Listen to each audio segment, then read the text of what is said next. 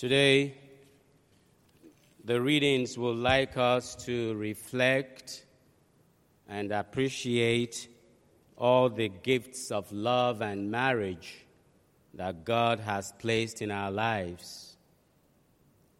The readings will like us to be grateful to God for the gift of your spouses, the gift of family, the gift of your brothers and sisters, of your children, your grandchildren. And so, this is a special day that we reflect and also show gratitude to God for all the beautiful things that happens in our families. So, first of all, let me begin with the appreciation part of our reflection today. Are there any couples who are in this church who have been married 50 years and over? May you please stand if you can. Amen. Put your hands together for them, everybody. Amen. Amen. Thank you. Our prayer for you this morning is that the Lord, who has held you all these years, will continue to pour his blessings and his grace and power into you all the days of your life. Can I hear the church say amen? amen. Aha. Likewise, our prayers go out to all other couples who've been together for 30 years, 40, 20, 10, 5, even engaged couples who are still considering marriage, our prayers all go out to you this morning. That the good Lord who has started this beautiful work of love in you will always sustain it and uphold it in Christ Jesus. Conversely, our prayers also go out to every one of us who maybe for some reason you feel pain about marriage.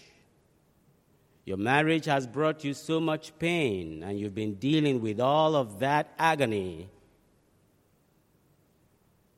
Our readings today is not to make anybody feel like you've been a failure because your marriage did not work. Instead, our readings today is actually a reminder of the abundance of God's healing grace and mercy and power regardless of all the ups and downs and turbulence that some of us may be going through in our marriage.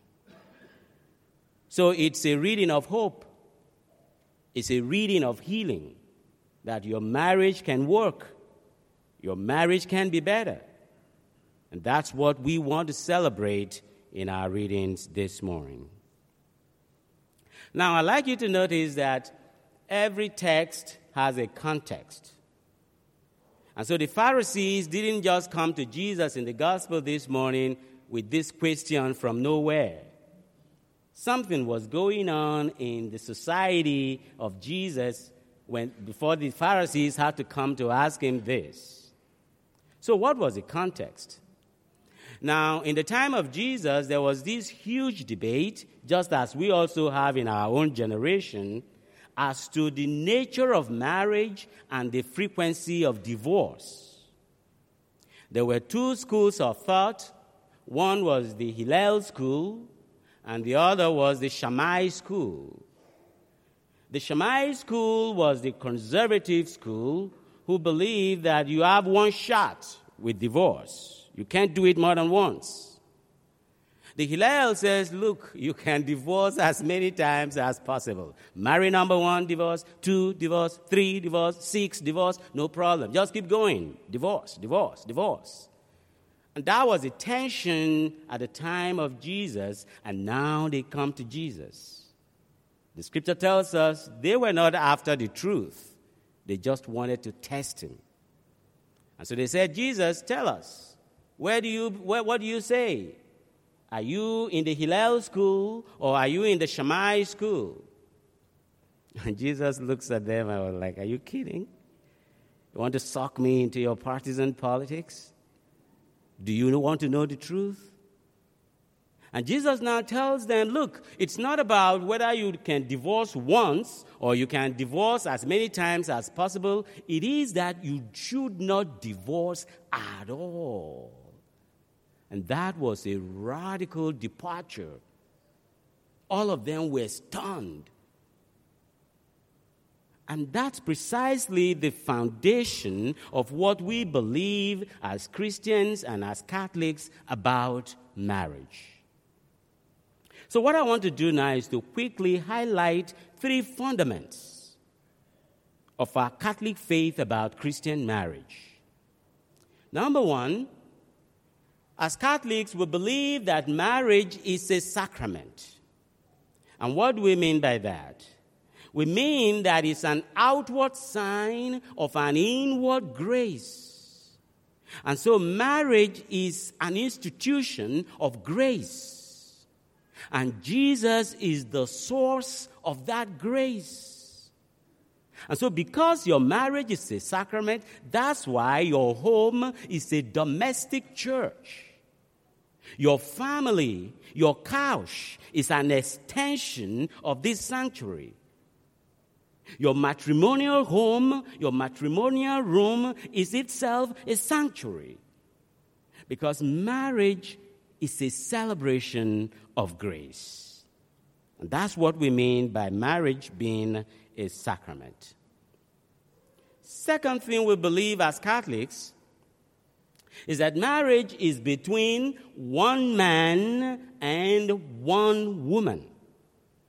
Now, I have highlighted the word one because in Africa, for instance, where I come from, that is, that is part of the pastoral tension that we have. Because of the influence of Islam, you have people who have five wives and then they want to become Christian. And they were like, all right, I want to be Catholic. Tell me, what do I do with the other women? Okay, we're going to have a talk. We must have a come to Jesus talk, you know. And so, regardless of all of that pastoral problem, the church in Africa, we still believe that, look, from the beginning, it was made to be one man and one woman, not one man and five women, or one woman with five husbands. And so, marriage for us is fundamentally monogamous. Still, in that same light, as Catholics, we believe that is between one man, underline man, and one woman, underline woman. Now, I may get a beating for that. But that's what we believe that the institution of marriage is between a male and a female. Third and final thing about marriage that we believe as Catholics is that marriage, by its very nature, is indissoluble. That all things considered, marriage is for life. The indissolubility of marriage is precisely what is going on in the gospel this morning. That Christian marriage is for better, for worse, in sickness and in health, until death do you part. Now, you know, a few years ago, I gave this kind of homily where we had this reading. And after the Mass, one of my very good friends walks up to me. He, he was a parishioner. And he was smiling and held my hands and said, Father, Father, what do you know about marriage? We are the ones in the trenches and we know what we go through. I was like, yep, you're right. You're right. And I remember saying to him that, you know, as unmarried priests, we are like football coaches. We stand on the sideline. Although we are not in the field of play, we have a good sense of what a good game should look like. But in a way, I still agree with my friend that it is possible, you know, as priests and preachers, you know, we lay out the ideals of marriage. We lay it out. But the fact remains that no two marriages are the same. No two relationships are the same. Every relationship has got its own dynamics and its own uniqueness. and you are the one who wear the shoes, and you know where it pinches. And so, truth be told, you are the best person in a position to make your marriage work. But what I want to do finally is not to tell you now how to make your marriage work because I don't have the experience. What I've done is to do some research. I consulted scholars of love and relationship, read up a few articles, trying to ask what really makes a marriage work. I'd like to highlight two things. Number one is that we almost always need to recognize that marriage is a process, it's an ongoing thing. Marriage is dynamic. Ask our brothers and sisters who stood up a while ago, they will tell you that it's a growing process. Joe, am I lying? It's, go, it's growing. And so you learn to grow together. When a couple do not grow together, they grow apart. But do you grow? Of course you grow. The question is, how are you growing? Are you growing together or are you growing apart?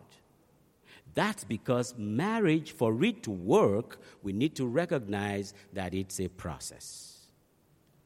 The final thing I want to point out is that the research indicates that there's what they call, some scholars call, the four horsemen. Four things that can kill your marriage as quick and fast as possible. And so, if you want to destroy your relationship quickly and fast, here are your four options. Amen. Criticism, contempt, defensiveness, and stonewalling. Criticism, when you go at it every time, judgment, judgment, judgment. When you don't make distinctions between facts and inference, recognize that facts are objective and inference is subjective, it chips away the joy of your relationship. Number two, contempt. When you have no mutual respect for each other, you mock each other, you roll eyes, you shrug your shoulders, you speak sarcastically to each other. Gradually, this can eat away the joy of the marriage. Defensiveness. When I have to be right, I have to be right. I must always be right. And the marriage becomes a boxing ring where it's about power and control, about dominance. Who should control everything? That can eat away the joy of the marriage. And finally, stonewalling. When we close in, we're not ready to let go. The fight is over. Let it go. When you hold on to that for too long, it makes you bitter. It makes you resent the other. And gradually, it eats away the joy and the vibrance of your marriage. So, what's our takeaway this morning? It is that we celebrate you. Your love is good, and there is enough grace sufficient for you to make your marriage last till death do you part. Hold firm unto Christ, and let your marriage and your love be founded and rooted in Christ Jesus. Let us now bow our heads and pray. We are the family of God. We are the promise divine. We are God's chosen desire. We are the glorious new wine. Bind us together, Lord, bind us together with cords that cannot be broken. Bind us together, Lord. Bind us together, Lord. Bind us together in love.